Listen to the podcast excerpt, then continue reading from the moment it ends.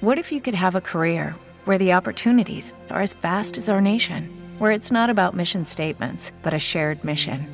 At U.S. Customs and Border Protection, we go beyond to protect more than borders from ship to shore, air to ground, cities to local communities. CBP agents and officers are keeping people safe.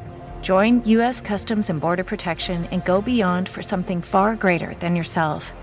Learn more at cbp.gov/careers.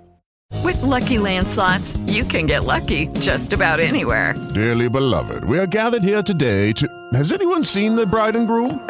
Sorry, sorry, we're here. We were getting lucky in the limo and we lost track of time. No, Lucky Land Casino with cash prizes that add up quicker than a guest registry. In that case, I pronounce you lucky. Play for free at LuckyLandSlots.com. Daily bonuses are waiting. No purchase necessary. Void were prohibited by law. 18 plus. Terms and conditions apply. See website for details.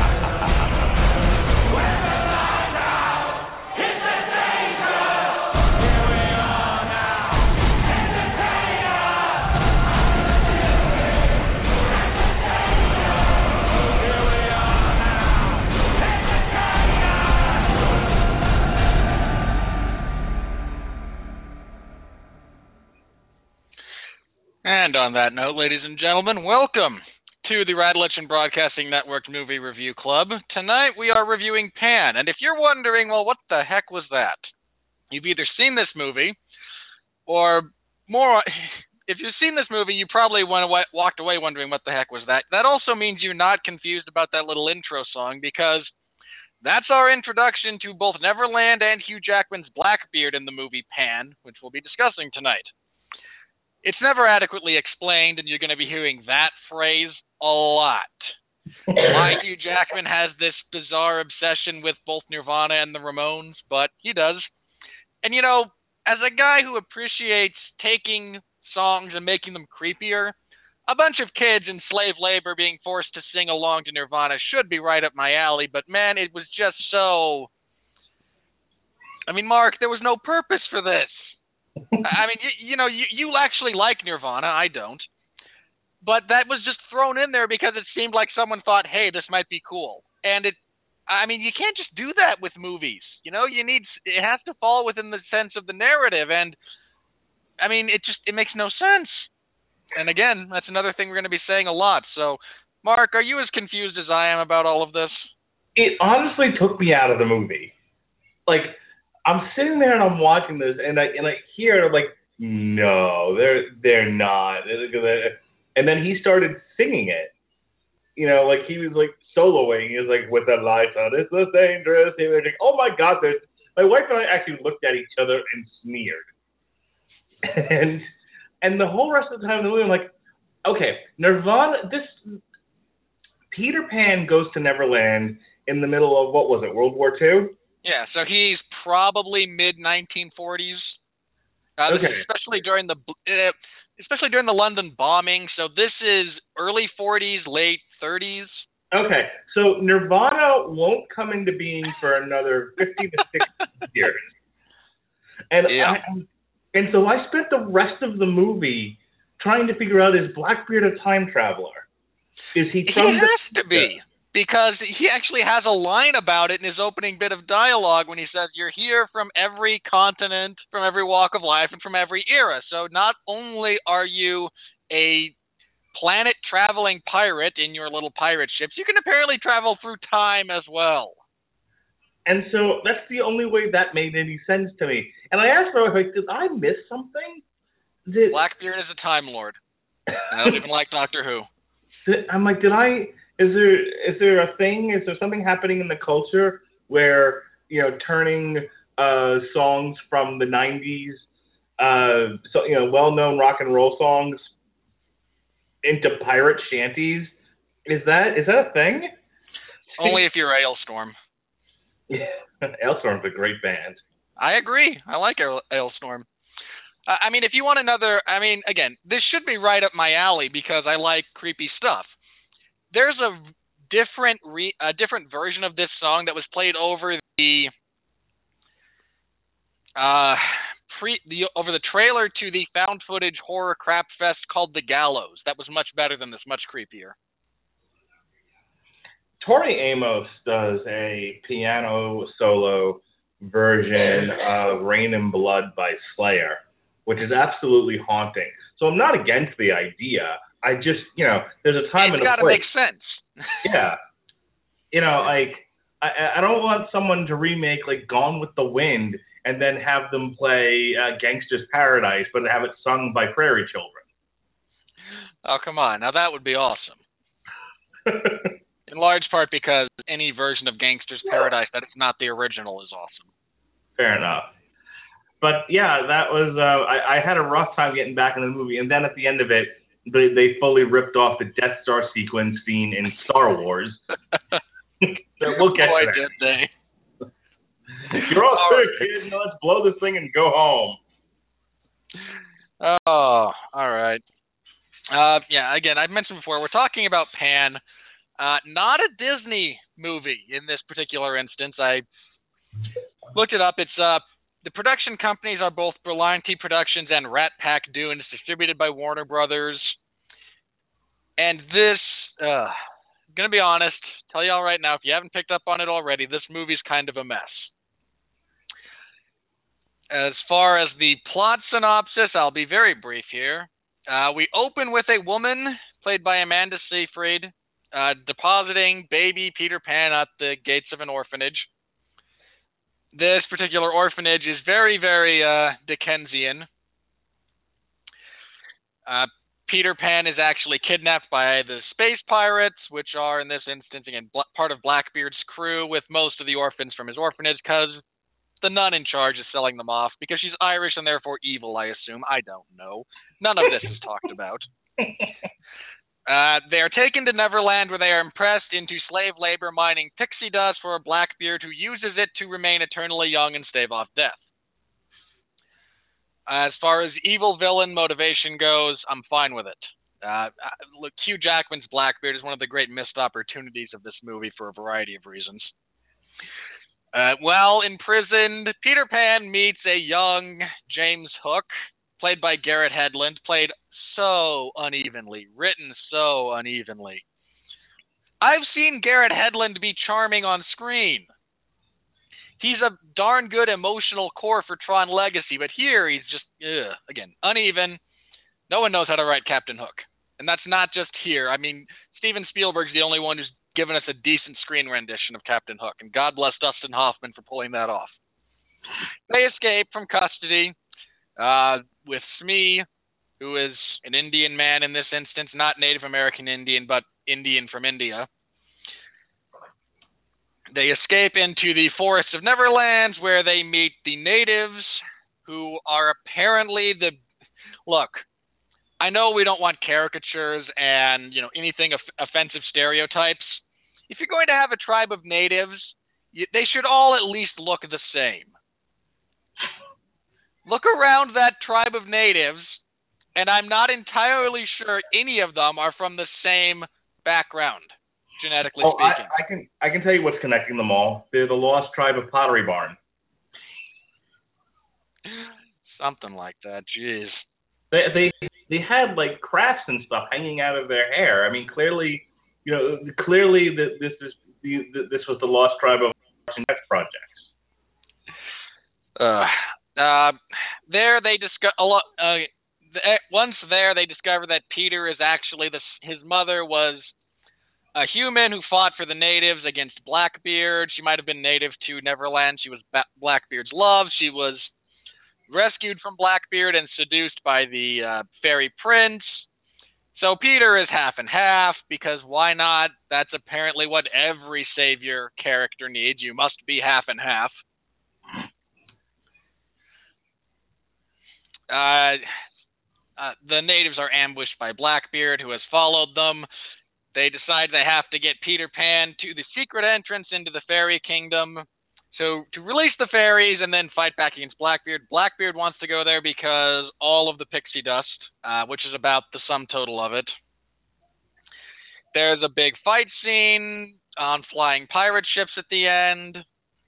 Uh, Captain Hook uh, leaves them at one point, then comes back again, as Mark said, completely ripping off Han Solo's departure and return from Star Wars: A New Hope. Blackbeard is ultimately killed.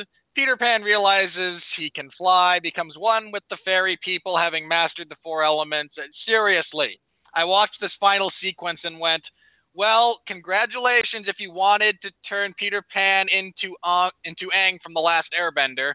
You have succeeded and to a much better degree than M. Night Shyamalan did, sir. So be, before this goes any further, um, I want to talk a little bit about Warner Brothers.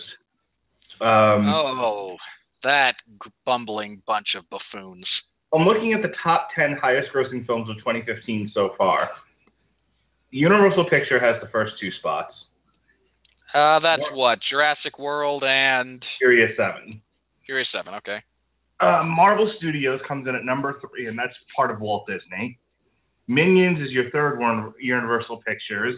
That comes in at number four. And back to Disney again with Inside Out. At number six, we have Rogue Nation, um, Paramount Pictures. Yeah. Universal gets the number seven slot with Fifty Shades of Grey. And Walt God Disney comes back all. again with number eight at Cinderella. Warner Brothers' only high uh, highest grossing film this year was San Andreas. Yeah, that that studio has had a bad couple of years Well, I'm looking from a now, financial standpoint.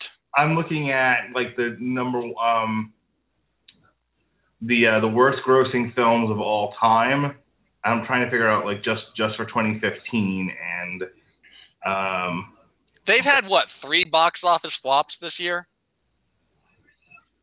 uh well, Jupiter Ascending is Flopped. one. Yep. Hang on, I'm gonna do this by year. Uh right now they've got two uh Warner Brothers has two movies, 16 and 25 on the uh, biggest box office bombs um, between 1995 and 2015. And uh, number 16 is Jupiter Ascending, and number 25 is Tomorrowland.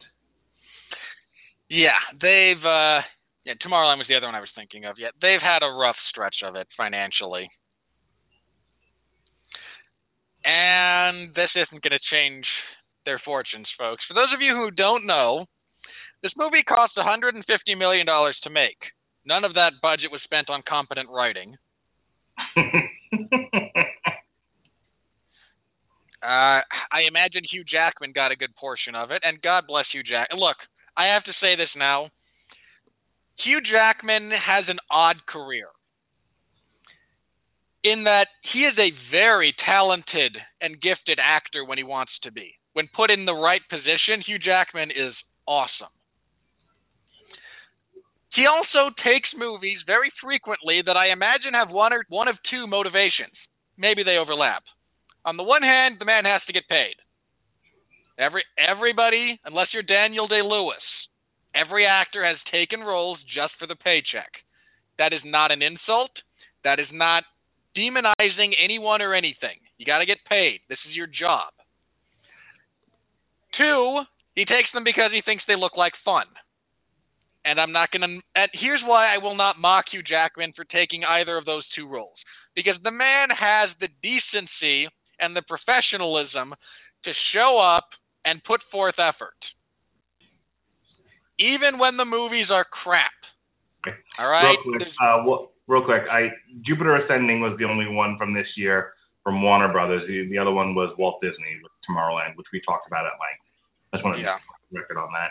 Okay. Um, but yeah, Warner Brothers is having a is having a real tough time here. You know, like if Batman vs Superman next year doesn't hit it out of the park, I'm not sure Oh, what it is going to do. you know it will. Um, yeah, I mean, people will go see it for sure. I imagine it'll be pretty good. I mean, again, you and I talked at length about why we liked Man of Steel and why everyone who complained that it sucked was wrong. um, so the, reason why I bring that up is, you know, the, the, this film got pushed back from its summer release schedule. Um, there was production problems with it. They pushed it back from summer to October. Uh, one of the guys that we we talked to um, offline, um, Gavin Napier from the Casual Heroes, like this was a terrible release. I mean, they they tried to release it for Columbus Day, thinking maybe the extra day off. Uh, not in Florida, we don't celebrate Columbus Day down here, but the rest of the country where where, where kids were off from school. Wait, Uh, seriously? Your state is your state is screwed, man. Just I have to say that again. I, I don't know what to tell you. Um, but we all, you know, most most states have off for Columbus Day, and they figured, okay, well that's a four day weekend, you know, and people will go take their kids to this, and it um, it got terrible word of mouth, and you have to wonder what audience were they. What audience were they going for here? I They don't know. I mean, you look at the script and just what, and we'll talk about this in a bit. But even when they were making it, they didn't know.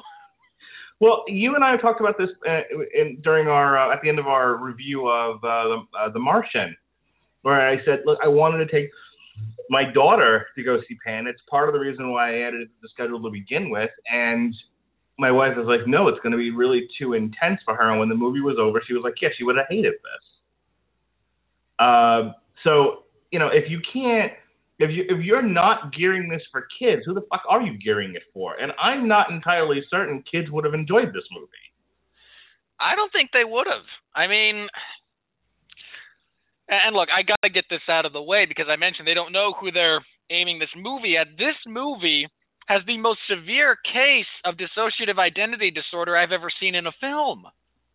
The whole beginning of it, the whole first act of Peter in the orphanage is drab and boring, you know, and, and and, you know the I, I mean, it, it The- opens and you think, okay, there might be telling Peter Pan's. I I mean, look, the opening act, it feels like the first part of a Dickens novel.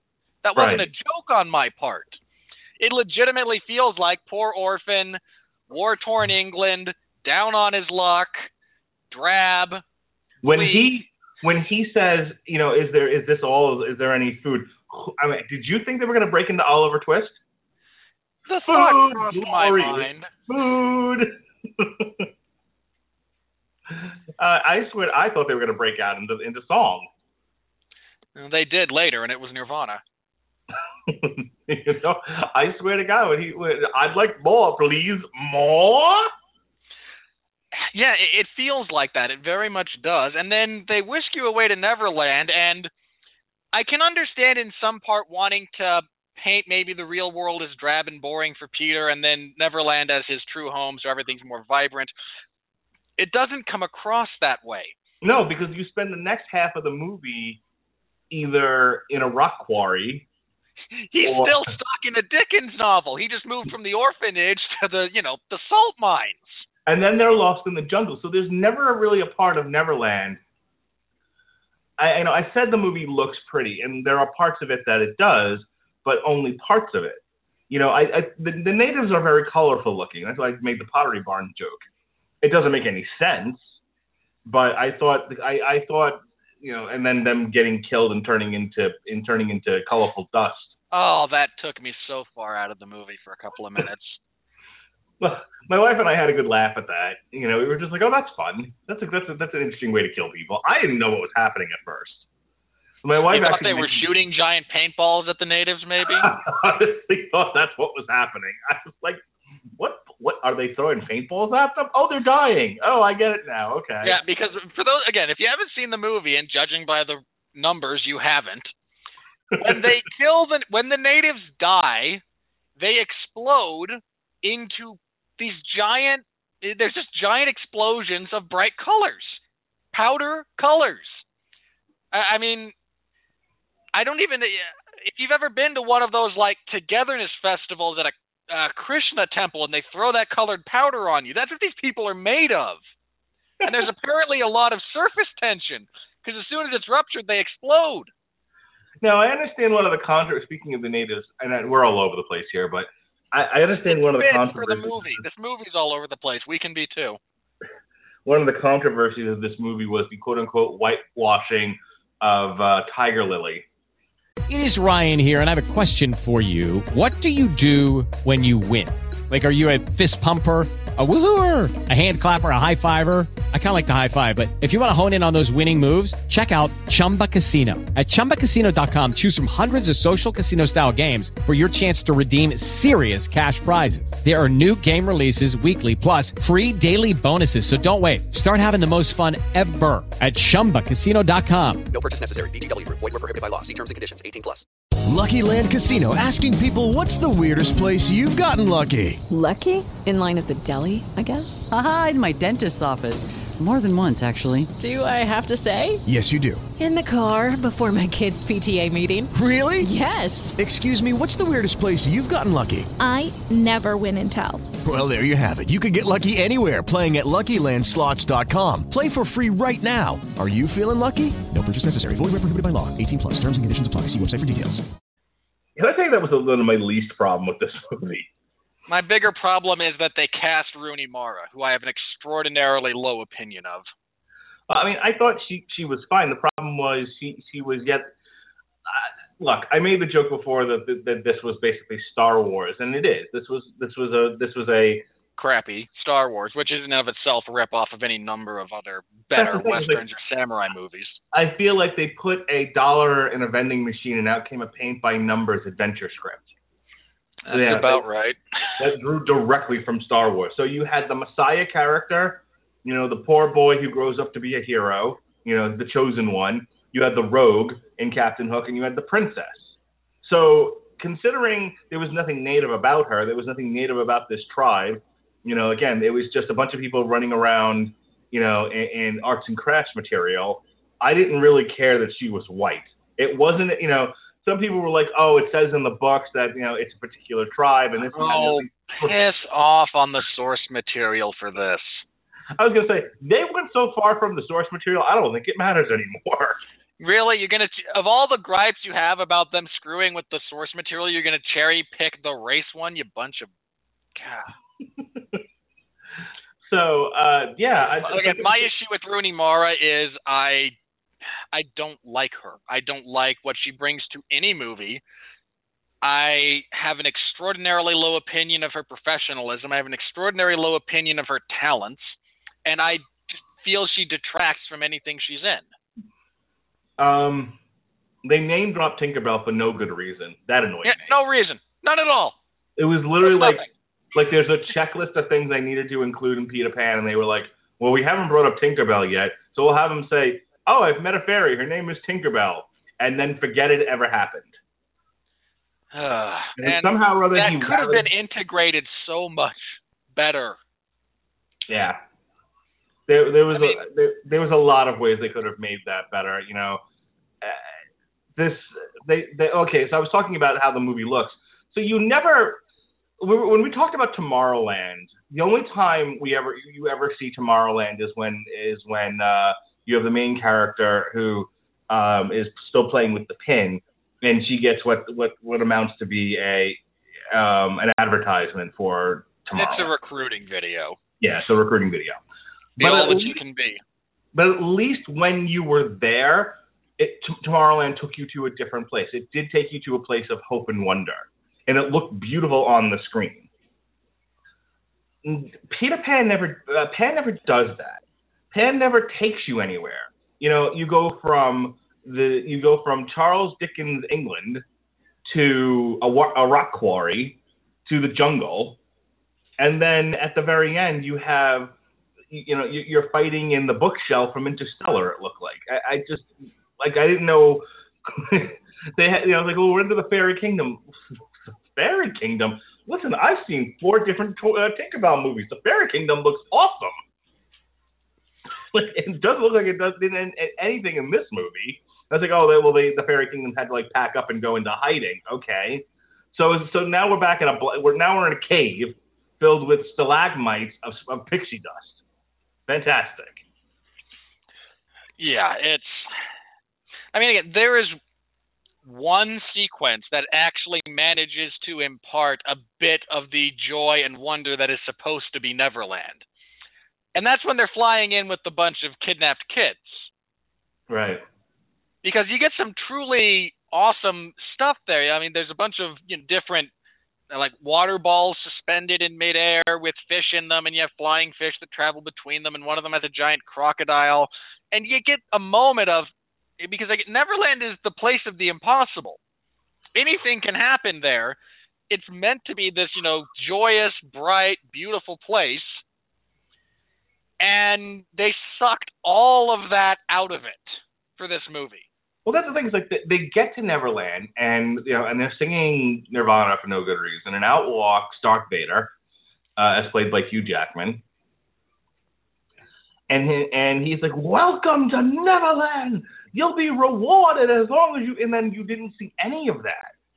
He might as well have. He, he might as well have come out and said, "Welcome to Neverland, the place of your final resting place."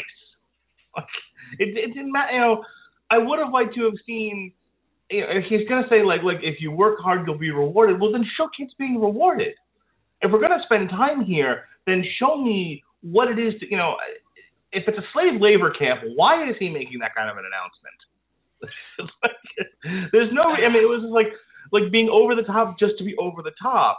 But it's like I- That you know, thing it- is, I get what they're going for. Uh, and bear in mind, I mean, look, he's just a dictator over his slave labor camp, but rather than keep everyone in line by threatening them at every turn, he keeps them in line with promises by occasionally rewarding someone for doing something well and violently punishing those who disobey, But keeping everyone else feeling that. like a commu Again, I get this because I've seen that story told better. I've seen you know news reports about it, uh, so I understand what they're going for. They just failed miserably to execute it. Um, did you ever see the animated Pinocchio uh, by Walt Disney? Okay, so there's a whole sequence where where Pinocchio goes to what the fuck's the name of it? The island. We'll just call Yeah. it the island. Right, the, the way he goes to the island, and at least there you get a now you understand why these kids are running away from home. Uh, you know, but before they're you know it's a bait it's it's a bait uh, situation for Stromboli, but at least you know they have this opportunity to like have fun and break stuff and everything before Stromboli shows up and kidnaps them and turns them into puppets or whatever the hell he does. Uh, Um, Stromboli, you're confusing characters. That particular island turns on misbehaving children into donkeys, which are then pressed into labor. I However, your point the point remains. yeah. That's what I would have liked to have seen here. To at least show me any reason why the kids haven't picked up pickaxes and started swinging them at people. You know, either that or you have to be brutal. In which case, stop yelling "Welcome to Neverland."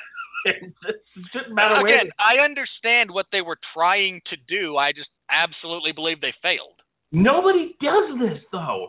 You know, slave ships did not arrive in Virginia, and out walks, you know, the Colonel, Colonel Sanders yelling, "Welcome to Virginia!" And the blacks get off the boat, and it's like, uh, why? there's there's nothing good here. No, look, the point here is, and again, this is actually a much more relevantly, so, so to speak, this is more a government form of control than it is a localized slave labor thing. You get this a lot with dystopian futures. Okay, You but you still, that but this is still a movie, and you still have to show something. I'm not disagreeing. Again, they failed miserably to execute this idea. Absolutely miserably. So yeah, as so I mean, cult leaders do the same thing. no sure, but even then, But there's again, the, failure to execute. right. Yeah, I'm not. I'm not disagreeing with with any of what you're saying. I'm saying if that's the case, then you then they they failed to show you any of that. Oh, absolutely. And you get the discipline portion when Hook kicks a couple of kids off of his ships and they fall to their death. Bear in mind, that's what happens. He kicks a kid off of the floating ship that has walked the plank. Kid falls to his death. I actually laughed at that. I, I mean, again, my issue here is, and I, I, we've talked about a couple of other movies this year that I felt had identity issues. Uh, Ant Man specifically, I, because again, I watched Ant Man and was like, okay, this is the stuff that Edgar Wright wanted in there. This is the stuff the actual director wanted in there. And here's Marvel Studios saying we must have X, Y, and Z. And it's obvious. You can tell. At least with Ant Man, it's everyone telling the same story. You have different voices, you have different jokes, you have different quirks, but they're all telling fundamentally the same story.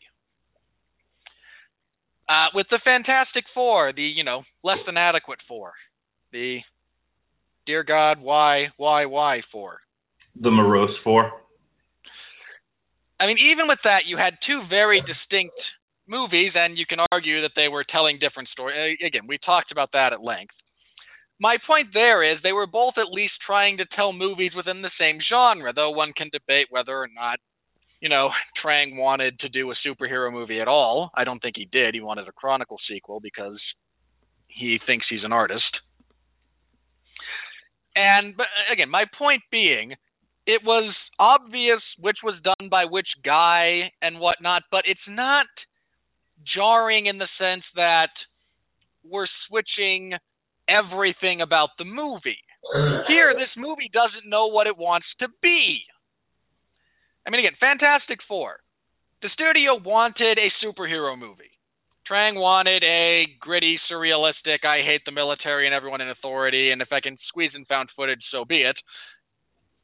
And they clashed over that, but at the end of the day, we got at least a somewhat we we got a superhero movie. This is not sure whether it's a Dickensian tale, you know, along the lines of Great Expectations, an adventure movie like uh, Indiana Jones, uh, Raiders of the Lost Ark, first one. I'll I'll specify there.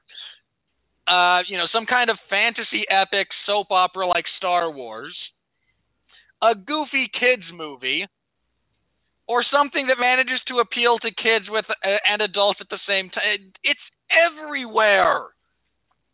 This movie does not have an identity. Right, and then it, it establishes no sense of wonder. I said there are times where the movie looks very pretty. The the colors, especially with the natives, the, come out, you know, really. And then they fight on trampolines, which is just the dumbest thing. I've seen that before. That didn't bother me.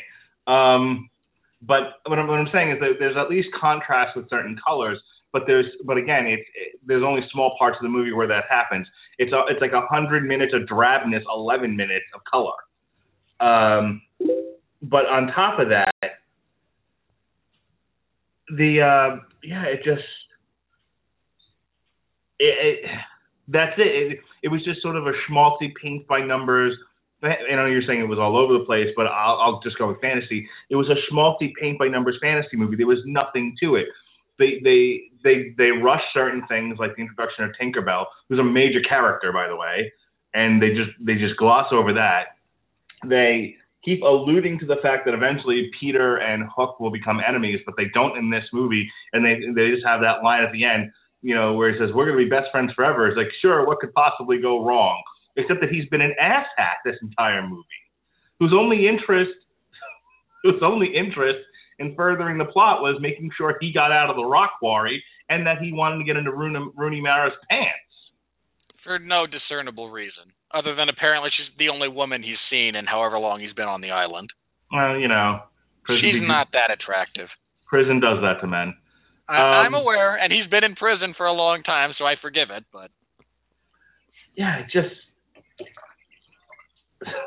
I don't know what else to say about this movie. It was. uh, I mean- there's a couple of things I want to touch on specifically before we get into some of the Sure. overall problems. I, I need to talk about some of the individual performances. Uh, first of all, again, Hugh Jackman, God bless him. If he took this role because he thought it would be fun to be a pirate or he just needed the money, he at least shows up and he tries. And yes, he chews scenery left and right. There's no getting around it. But I at least I feel like he didn't just show up and read lines. And he was I felt that about many other people, some in this movie. so I, I really needed to kind of single that out and go, you know, good for you, man. You have some, you know, professional integrity that even though this sucks, I'm not going it's not going to suck because of me. And I I have to applaud him for that. So don't get me wrong, very uneven. Very, uh, his the character is written very uh They're stock. You know, it's he's essentially uh every witch, every like female villain in, in a fantasy movie. Oh, I have found I have found the fountain of youth. He's uh what's her mother oh god, Rapunzel character. Mother Gothel. Yeah, he's Mother Gothel.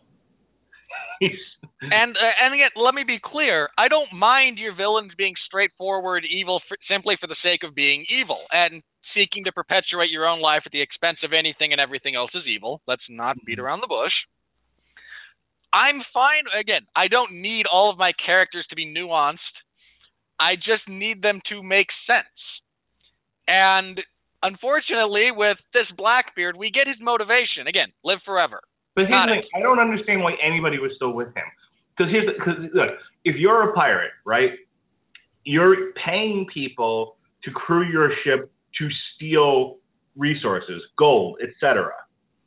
And you're paying people out of out of your raid. So why is anyone loyal to you? You know, if you're a gangster, why is everyone? Because you're paying them, and you're paying them more than they would get anywhere else to do what they do.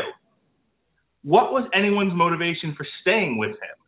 No, That's- it's a huge gaping hole in the plot. Like, uh, I mean, again, he should people should be staying with him either because he's paying them or they're too afraid to leave, and they don't deal with either.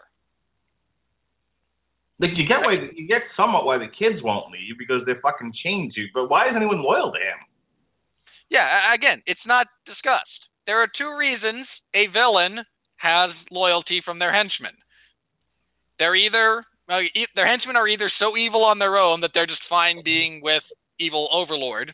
They're being paid, or they're being browbeaten and intimidated into staying. And it's not hard to pick one of those three, But you have to pick one. but you have to do something. Yeah, you have no. There was no reason why why anyone should have been loyal to Blackbeard because he's not mining anything that makes any of them any money. So, you know, one of the things I said in the movie is, you know, the mine's starting to run low on on pixie dust, uh, pixum as they called it.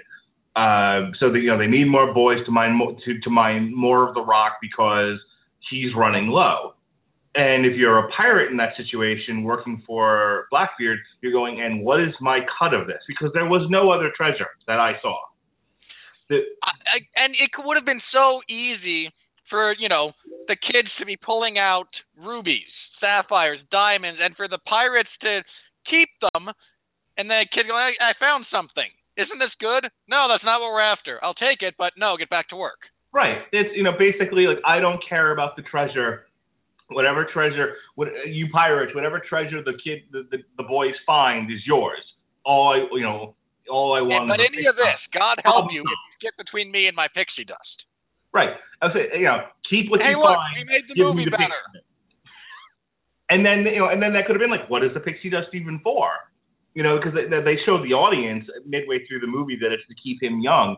But that would have been a fun thing in the movie if the pirate was like, I don't know what he wants it for, but you know, fuck it, you know. We don't care. We get everything else. If he wants this, screw it. Yeah, how much?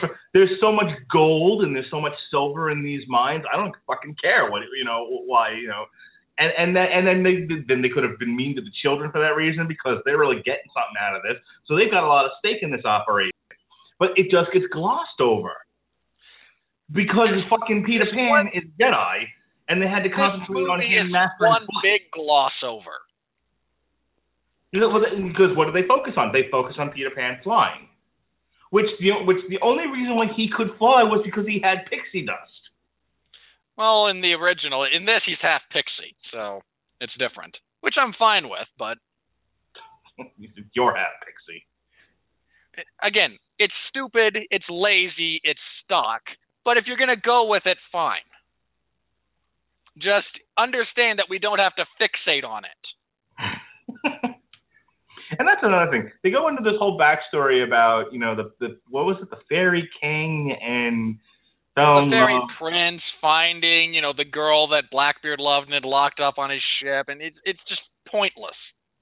Like show that, like why didn't they show any of the fairy kingdom? Because the fairy kingdom in this instance is simply the inside of a geode. That's my point, though. That that was an opportunity to really take us like when they did the flashbacks. See, when they did the flashback sequences, instead of doing it as, as the uh, planetarium laser light show, the way they did it in the movie, they should have. Those weren't just lazily done; they were lazy plot devices. Oh, They you want to know what happened? By the way, we've got this tree here, They and uh, it stores memories. they should have gone full flashback. They should have said Neverland was what because if they wanted to show again contrast and really take you somewhere, it's like once upon a time the fairies ruled Neverland, and then fucking show it. Show this show this magical place of fairy, you know, and then make the fairies look bigger. Um, and you know, show what they show in the Tinkerbell movies, basically. You know, the big tree that produces all the pixie dust, and show uh, you know, you know, the fairies, you know, bringing springtime to to uh, you know, different uh, different seasons, and painting bugs.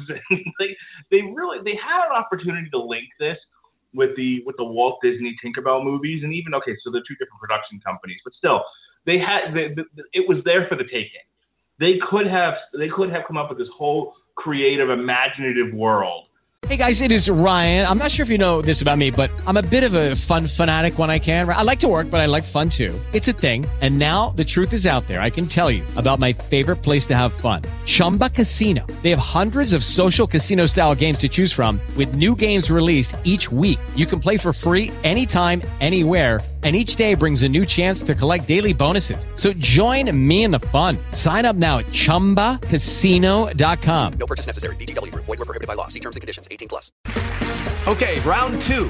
Name something that's not boring. A laundry? Ooh, a book club. Computer solitaire, huh? Ah, sorry, we were looking for Chumba Casino. That's right. ChumbaCasino.com has over 100 casino style games. Join today and play for free for your chance to redeem some serious prizes. ChumbaCasino.com. No purchase necessary. Void were prohibited by law. 18 plus. Terms and conditions apply. See website for details.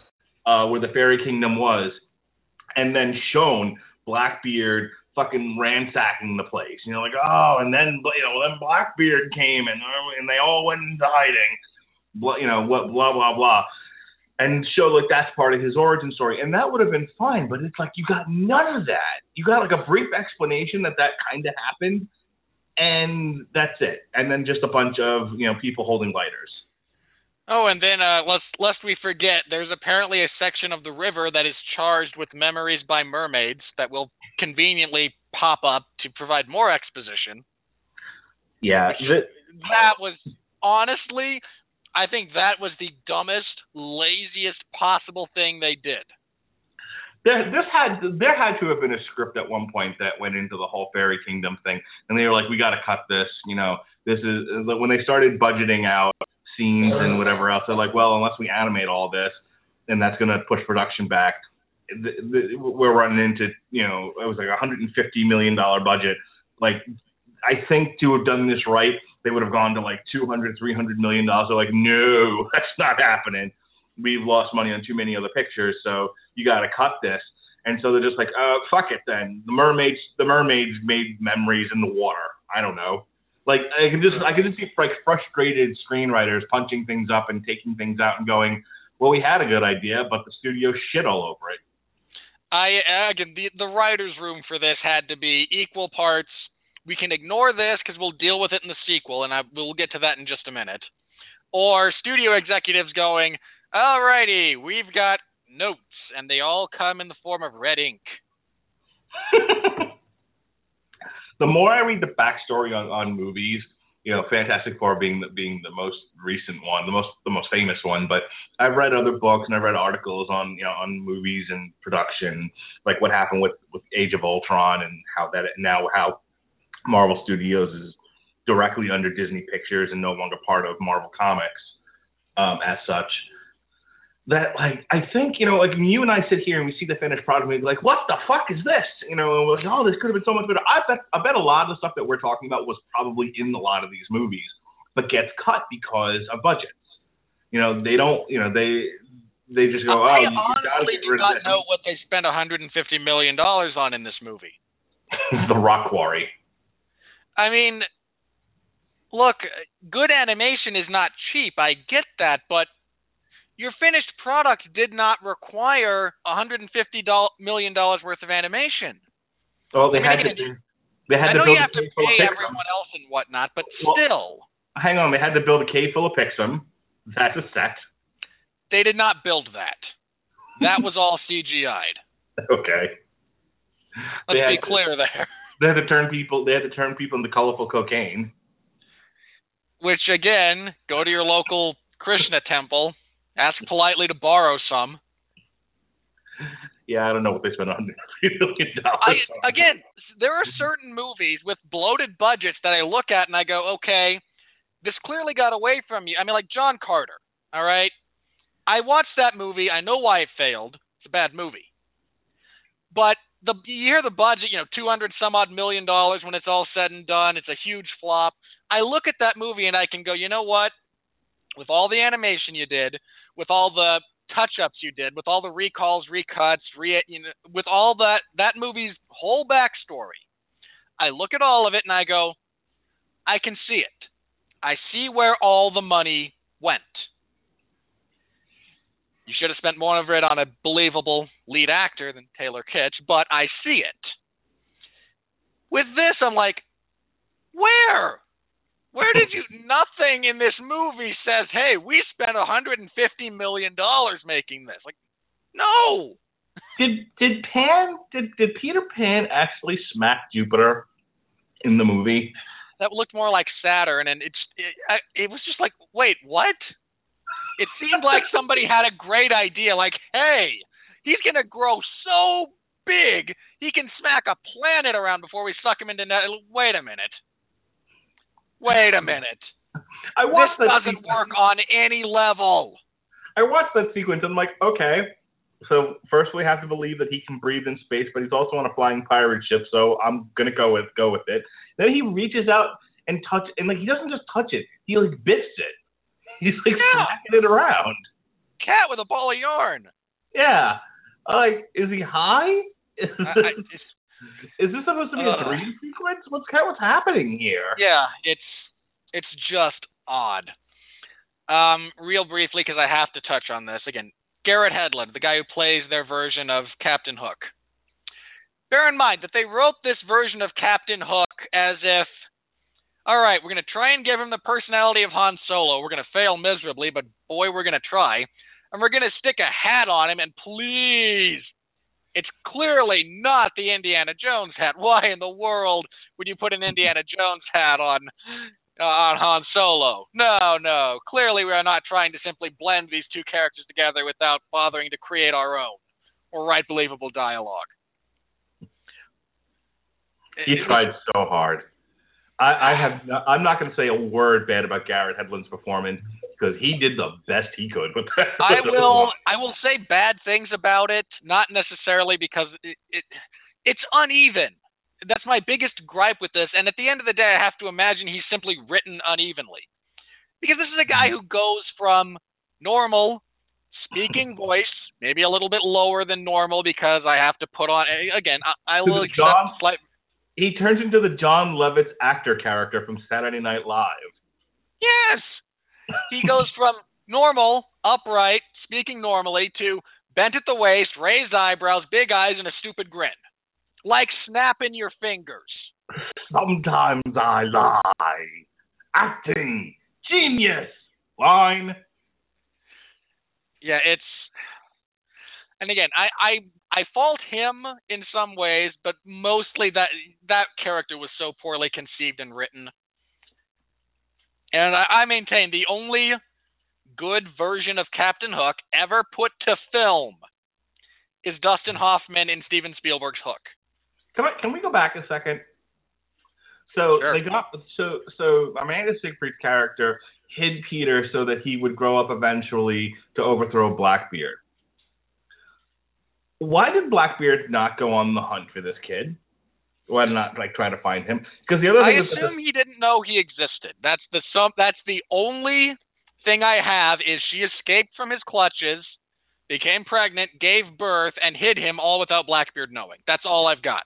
But uh, th- there was the whole thing of like, uh, there's a prophecy. There's always a prophecy. which which bothered me so much because here you have a guy who clearly wants to live forever says there's a prophecy about a kid who can fly that's going to kill you well here's a kid that just flew and your first instinct is not shoot him in the head well i mean and here's the other thing if this is a kids movie from start to finish in tone where no one dies then of course he can't kill him because it's a kids movie but this scene occurs less than five minutes from Blackbeard kicking a small child to his death.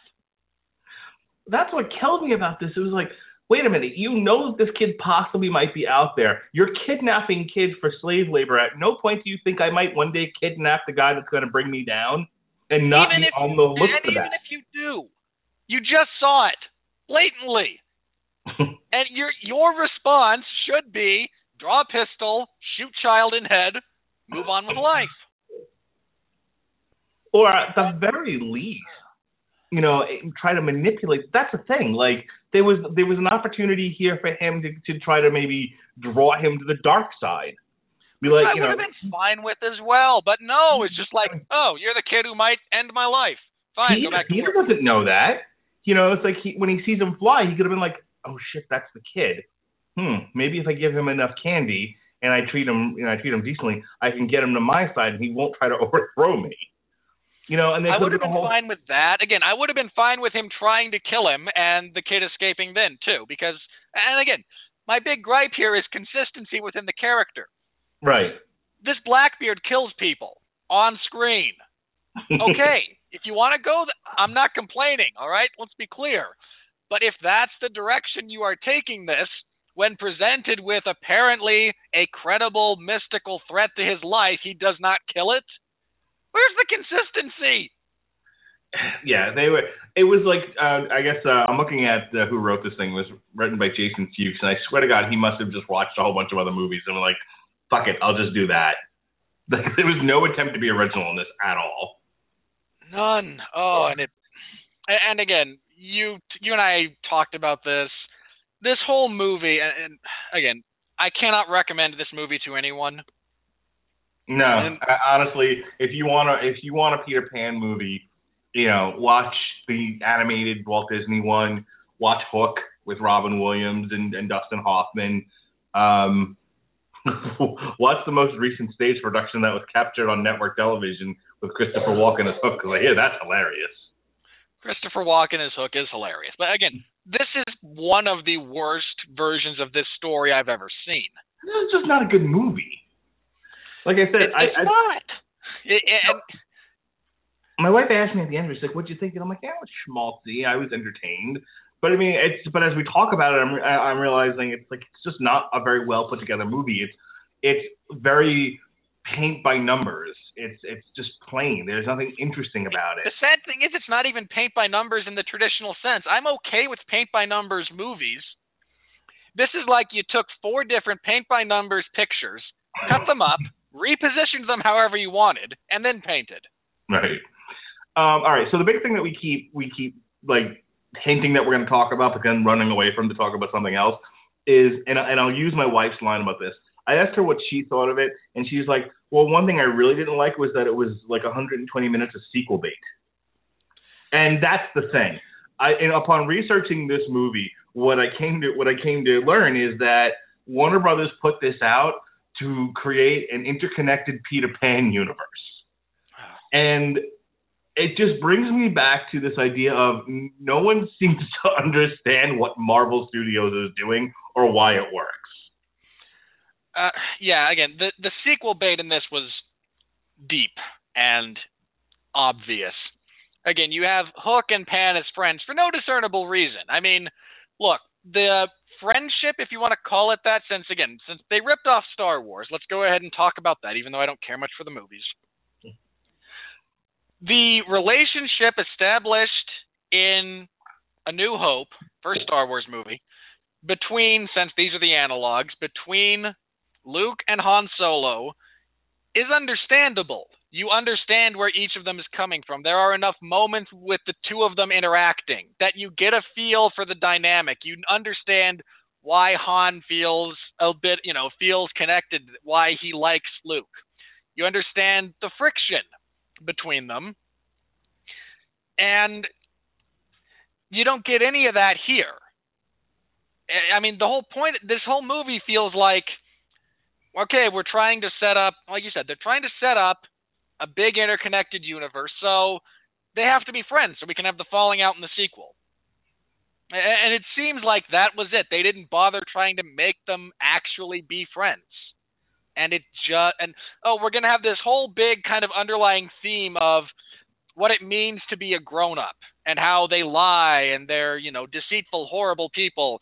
So consequently, hey, in the sequel, Pan's going to go on a big rant about how he doesn't want to grow up because he's seen what horrible people adults are. And oh, we've seen Hook try to use uh, again the hand. We know the hand's going to be lost. So hey, here's a bunch of shots with the hand prominently featured, but nope, it's not going off this time around, guys. Why was Tick-Tock Croc the size of a fucking dinosaur? You know, I don't care. That, here's my thing about that. You have these birds that are poorly animated, that are half skeletal, half not. Okay, a giant and a giant crocodile is what's kind of throwing you off here. So yeah, the, the the intention of this movie was to launch sequels, was to launch, um, you know, spin-offs. You know, they could have done a whole thing with Tinkerbell and the Fairy Kingdom, but again, I don't know why anyone would want to see those movies. You got nothing about the Fairy Kingdom in this movie or Tinkerbell. He, she's literally name dropped, and that's it. I mean, would um, it have killed them to have Hook have kept her prisoner as the last fairy he could find? Right.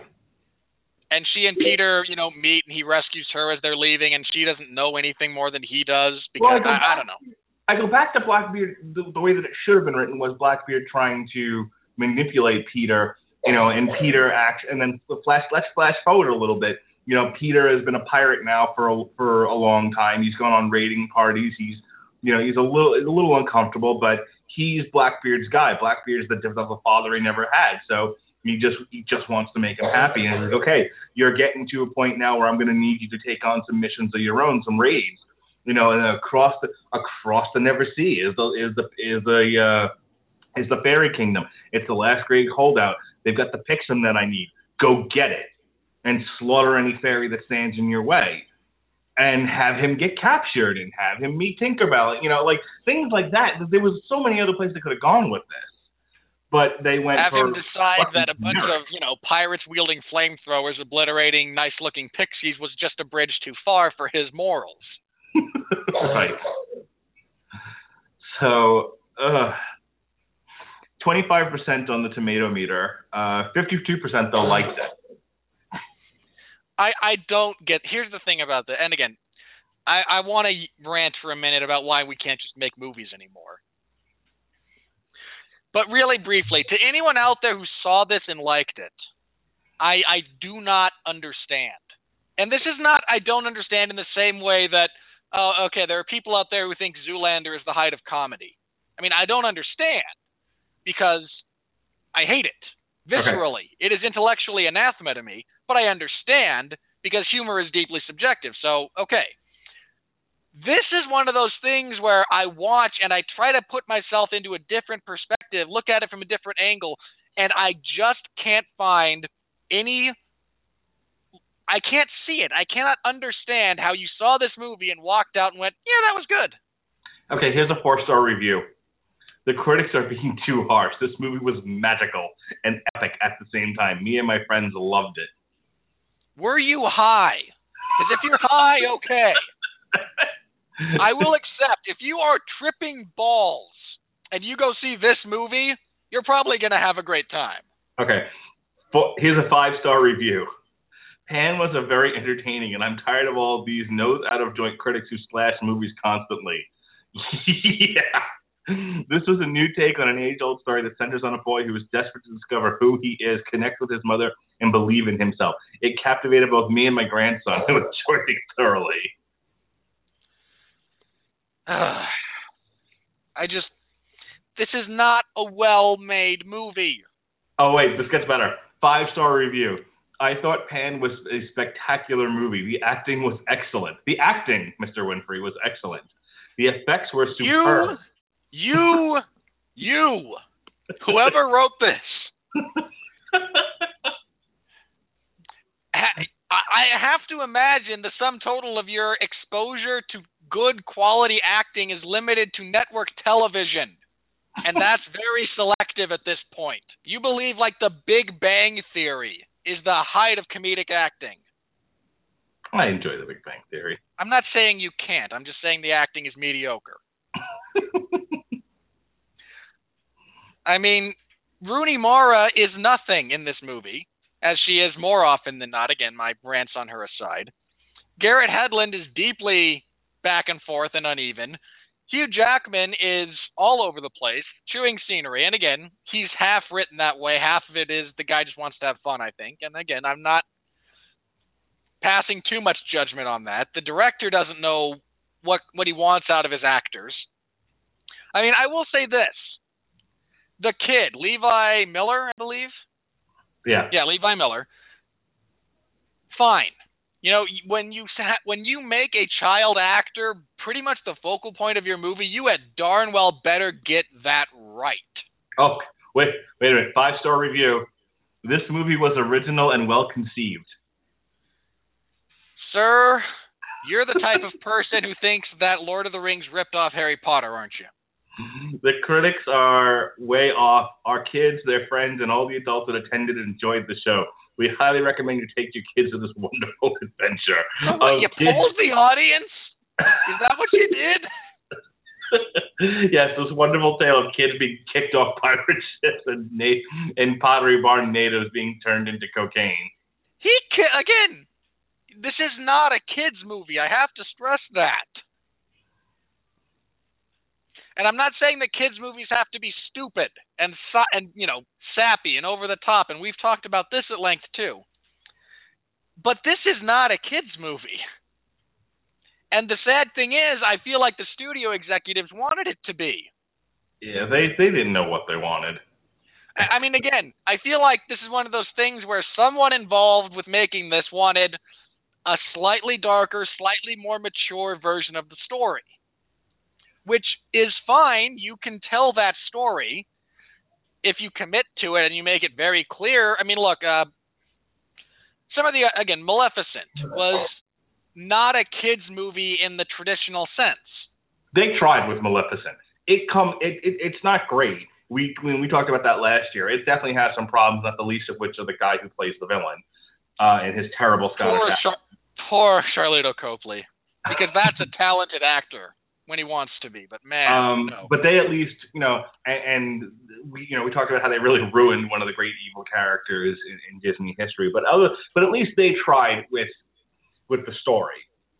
You know, they they had this some you know they had this sort of shepherd of a, and again, Maleficent at least looks really pretty. And Maleficent has the benefit of Angelina Jolie in the lead, which helps tremendously.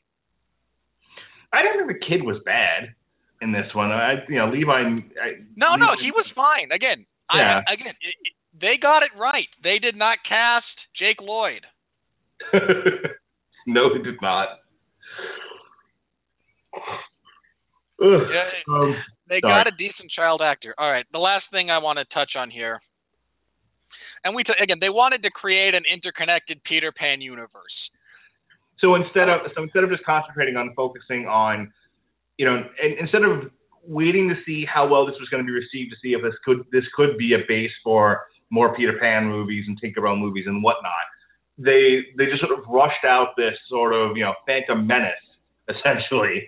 They they rushed out this. I'd rather watch The Phantom Menace than this. Oh God, that's one of those statements that really shows the difference in age between the two of us. Um, Look, I, hey, no, no, no. I intend that more as a slam on this movie okay. than it is. Than to me, be, I'm not praising Phantom Menace here. I'm saying that's how bad this was. But instead of, like I said, instead of really putting together a really great movie, you know, sort of talking, putting in some of the things that we're talking about, showing us things in the movie, and really going all out with the budget and making sure we had the, mo- you know, a really a pleasurable visual experience. They were just like, just throw, just get the shit out there because we'll, you know, the sequel, we'll do better with the sequel. Seemed to have There's been going to be a television series spin-off. Yeah, And then the Lost Boys are going to have their own series of adventures. right. It'll be And the then we're going to reboot the whole thing in four years anyway. it'll be the Lost Boys, NCIS. Uh, Mark, why can't we just make movies anymore? Did I? Did you not see the article I said that there were 98 movies currently either being remade or rebooted? I did. I saw it, and it depressed me. And first of all, don't try to remake it. You're not going to do it any better. Uh, You're just not. They're going to try again with Green Lantern simply because DC, we must have the DC cinematic universe now. Key and Even Peele's though- going to be re- remaking the Police Academy movies. Which I don't hold in. I like them, but I don't, you know, they're not like a sacred cow. Oh, I love. The, I, I don't care that they're redoing them, but I love the Police Academy movies. I can't wait to do that on Long Road to Ruin. But uh, it seems like for some reason, and I can't blame Disney and Marvel for making money and for having, you know, the vision and the personnel in place to make an interconnected cinematic universe. Well, hang on. Let, let, me go back a sec. Marvel Universe, uh, the Marvel Cinematic Universe, started with an idea. We it's wanted a happy accident more than anything. we want to we want to build towards the Avengers. So we're going to do several different solo movies with all these characters, then do one big event movie with all the characters. Okay, what are you going to do after that? We're going to do more with those characters, but this is all going to lead to a big event movie from a comic book we did 20 years ago that they're all familiar with. And that's the thing. It's it's already got a built-in audience, uh, the Marvel Cinematic Universe. People are familiar with Thor. They're familiar with Captain America. They're familiar with Iron Man. So it's not like they have to reinvent these characters. And then they just happen to write pretty decent scripts for all these movies. I mean, like I said, the, the Dark World had problems, but overall it was a fun movie to watch. At the very least, people enjoyed the character Thor. So even, even if he's in a bag of shit, which was his first movie, His first movie is not it. that bad. I get so sick of people not understanding Shakespearean approaches to movies. The first Thor. Yes. you mean Thor? Thor's Day Off? I'm just saying it's again, I have debated this with plenty of other people. I don't want to rehash it. I was gonna say, do we need, we may need to restart this podcast, then, if you want to have a debate over whether or not the original Thor was a bag of shit. Because again, I I don't want to redebate it. I very much enjoy it. I there's a lot that is I done very it. very well. I enjoy it, but if you want to talk about a rush to the finish line just just to get it done with, I mean, people give the first Captain America, the first Avenger, shit. At least that had a story. This was, you know, this this was like, come, we got to we got to get Thor on the, you know, in a movie. We got to get Thor in a movie and just fucking rush all the way through it. I, I look, do I think it could have been better? Sure, but again, I I just I get so sick of people. Okay, you want to know my opinion on, on on the first Thor movie? Watch the honest trailer. Uh, uh nah, maybe. All right, get us out of here. All right. Uh, Mark, you have next week off. I do. It's going to be uh, you're going to be the captain's chair, and it's going to be uh, you're going to have a different co-host. To have Jason Teasley. Yeah, we're, uh, Jason Teasley and I will be reviewing Guillermo del Toro's latest movie, Crimson Peak, because Mark doesn't like the scary. Nope. Even though gothic horror is kind of its own animal when it comes to that, and not really scary in the traditional sense of the word, but even though I don't live in ki- in the kind of house that she's going to be in in Crimson Peak, I still don't want to watch that movie. Uh, now I'm afraid things like that will happen in my house. That's just the way I am. Yeah, it's okay. I'm I'm not gonna. Uh, again, I'm not going to mock you for you know not liking scary things. I don't like funny things or stupid things, and too often when they overlap. so I just uh, you know fine, it's okay. So again, next week, Jason Teasley and I will be reviewing that. I anticipate a good movie. Uh, Guillermo del Toro has not made a bad one yet, and he's made some really great ones. Uh, for example, if you haven't seen Pan's Labyrinth, you're missing out on one of the best movies, oh geez, of the last decade. And so Hellboy. we'll be reviewing that. Uh, and Hellboy, yes. and Hellboy 2, which I find superior to Hellboy 1. and Pacific And- Rim. And Pacific Rim, which I have a blast with. I love Pacific Rim. It's one of my favorite movies of all time. And anyway, the week after that, Mark and I will be back with a double review to kick off November. Yes, a split seven inch, as I like to call it. Yeah, I'm not going to make jokes. I'm just not going to do it. So Robert Robert Winfree will be uh, reviewing Paranormal Activity: The Ghost Dimension, and I will be reviewing what, Jem in the- six? It's Paranormal Activity 5 or 6, I think, and I think it's Five. 6. No, well, it's five because the uh, the lost ones, but no, the marked ones didn't count Why doesn't it count? because it, it's not part of the it's not part of the Paranormal Activity sequence. See, it's, it was a, No, uh, Los Muertos doesn't count, and uh, Paranormal Activity Tokyo Nights are both independent from that, but I thought the marked ones was actually within the greater continuity. it's from my understanding, the fifth Paranormal Activity movie proper is the Ghost Dimension. All right. It's the Well, ongoing I'll know story of more after I see it. It's the ongoing story of Katie Vick and her family. Then we'll count the others as. Actually, the marked ones is pretty darn good. Is it really? Well, I mean, you won't like it okay. because you'll wind up being scared. And I I don't mean that as an insult. I mean that as it's again, three and four are awful. Five is actually okay. Um, isn't it the point of a horror movie just to frighten people? Well, it should be. okay. Um, so yes, he'll be doing the fifth of the Katie of the, the Katie story um, in Paranormal Activity: The Ghost Dimension. I will be reviewing Jem and the Holograms. We're Gonna have a daddy daughter day. It's gonna be fantastic. I maintain I will be watching. You got off worse than I did, sir. Your movie will be exponentially worse than mine. Well, you keep saying like, "Oh, I already know what the plot is," and it's like, yeah, it's gonna be hard to it's gonna be hard to defend that. I'm gonna gonna be I'm gonna try very very hard to find something redeemable about this movie. Hey, look, if there's stuff that's good about it, feel free to tell me. I just I slam the overall narrative simply because I've seen it plenty of times before and a few times when it didn't suck. Well, that's, that's So- it, it'll probably be that. It'll probably be as basic a narrative as anything. You know, um, girl, girl has whatever problems. Girl becomes uh, uh, becomes popular. Uh, girl turns on her friends. Girl, you know, girl then returns on, on the person who corrupted her in the first place. Evil, mu- evil record executives because music should be free. Damn it. Yes, and then finds out that friendship is indeed magic. I, and that's fine. As long, I swear, with their stupid makeup, they're probably going to wind up. Every one of them will have their own little pony mark on their cheek.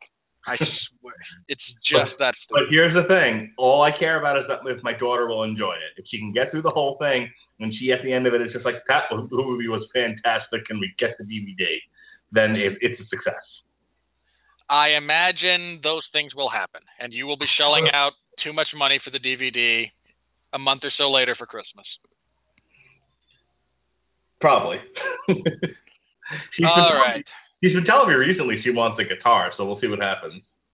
Yeah, this is uh, just going to make that worse. I, I feel bad. At least you didn't ask for drums. No. All right. But with that coming up, um, as always, you can find me uh, Sunday evenings, this evening at 8 p.m. Eastern Standard Time. The 411 Ground and Pound Radio Show is back. We are previewing UFC Fight Night 76 from Dublin, Ireland. Ought to be a lot of fun. Which Those Irish fight. It did. It lost the co-main event actually, which sucks. I mean, don't get me wrong. Stipe Miocic and Ben Rothwell is probably going to suck anyway because heavyweights. But you know, they lost uh, a pretty relevant fight as far as that goes. I mean, the main event's fine. They're going to have a great gate anyway because they've got the main Irish stars, the not named Conor McGregor, who will probably never fight in Ireland again because the UFC likes money. And until they can actually sell him in a stadium defending the belt, they won't. So, but they got the other main ones on that card, so it'll be fun. The Irish crowds are awesome. Uh, best fight atmosphere I've ever witnessed, and that includes all the Brazilians and whatnot. That was that was something else. The last card from Dublin.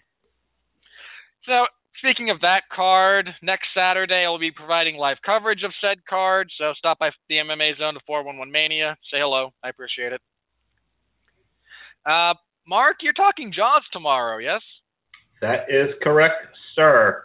Uh, tomorrow starts our two-part look at the Jaws movies. I've actually watched now the original Jaws and Jaws uh, 2. We'll be talking about them tomorrow on Long Road to Ruin. Um, and then a week from that, uh, Metal Hammer of Doom. We'll be reviewing Throssamblut 2, The Wanderer. And then a week from that, right before Thanksgiving, we'll be finishing up Jaws. And uh, we'll be looking at Jaws 3D and then Jaws the Revenge. Uh, those movies are not good. um, I also I'll warn you right now, those movies are not good. so I'm, I'm prepared. Um, I, I also, don't think you are. I also want to uh, point everyone over to the casualheroes.com or .net, whichever you like. Uh, assuming it's up, it may or may not be, but it will be at some point.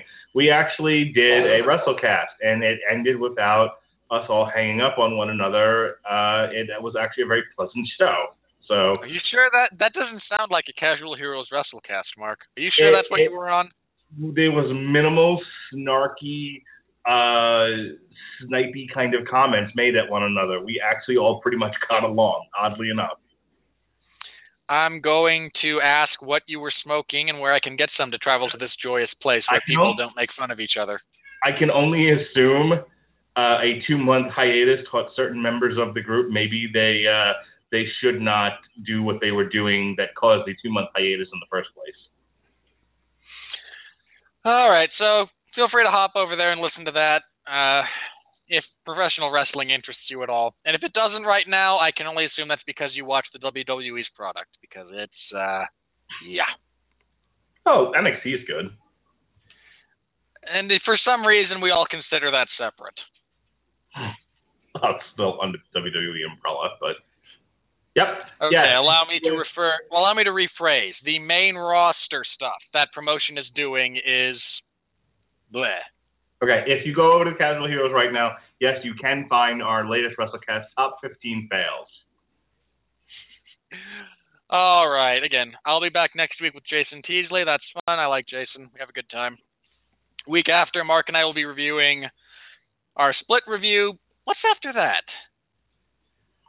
Um, the James Bond. Oh yes, Spectre. I, I, I I'm I'm a little bit giddy. Gonna lie.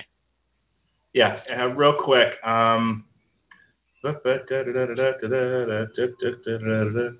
hey, And then the Peanuts movie will be the week after that. yes. Uh, right now we've got. Uh, oh, fuck off.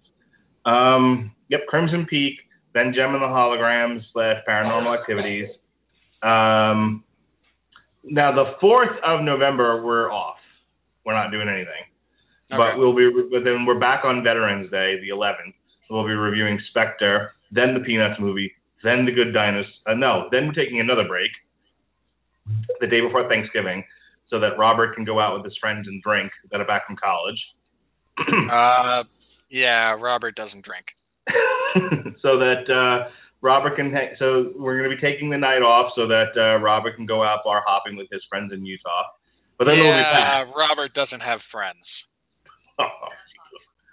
then we'll be back December 2nd for the Good Dinosaur. Uh, we're taking two weeks off, and then finally uh, on December 23rd, The Force Awakens, and then December 30th, The Hateful Eight. And then early in January, we'll probably have one of these that is just a review of 2015 in general. I imagine it will be. We'll go over what we saw, what we didn't see. Uh, we'll reiterate some of our points. There will be a lot. Uh, I need a soundboard with Jon Lovitz as the critic. It stinks for our year and for our year retrospective, because when we retouch on some of these, so what do you think about Tomorrowland? It stinks. Do you want to schedule that before the before Star Wars so we don't have a two week break? We could do that, sure. I mean, look, we all know I'm probably not going to be overly impressed with Star Wars. You're going to gush all over it, and then Tarantino, we all know what we're getting into. Yeah. All right. So I'll, I'll put it on there now. Um, 2015, 20, not 2915, 2015 year end movie review. Did it stink or not?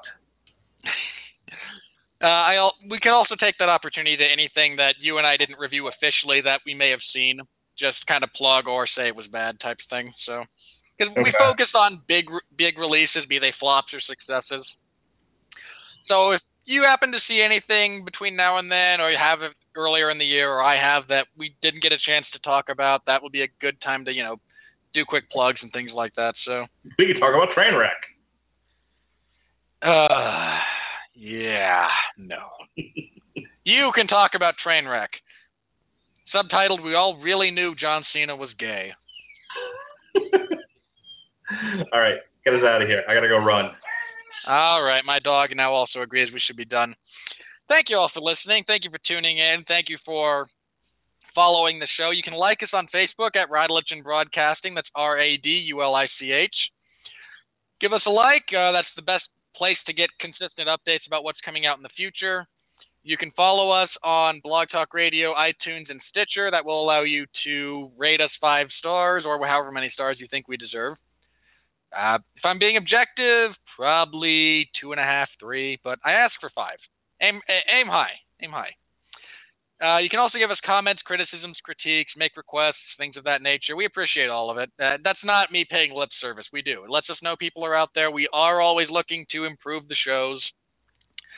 Uh, so thank you all so very much for doing that in advance. Well, I'll be back next week with uh, the first horror movie of the year officially being uh, reviewed here. There have been a few others released earlier, but bleh. and in some cases, very much bleh. Don't Uh, say blah blah blah. oh, that movie. Uh, I'm glad you found a running joke. That's not Adam Sandler's career. All right. For Mark Radulich, I'm Robert Winfree, reminding everyone out there to continue to be well, be safe, and behave. And because Mark likes it, I'm kind of on the fence. Hail the apocalypse.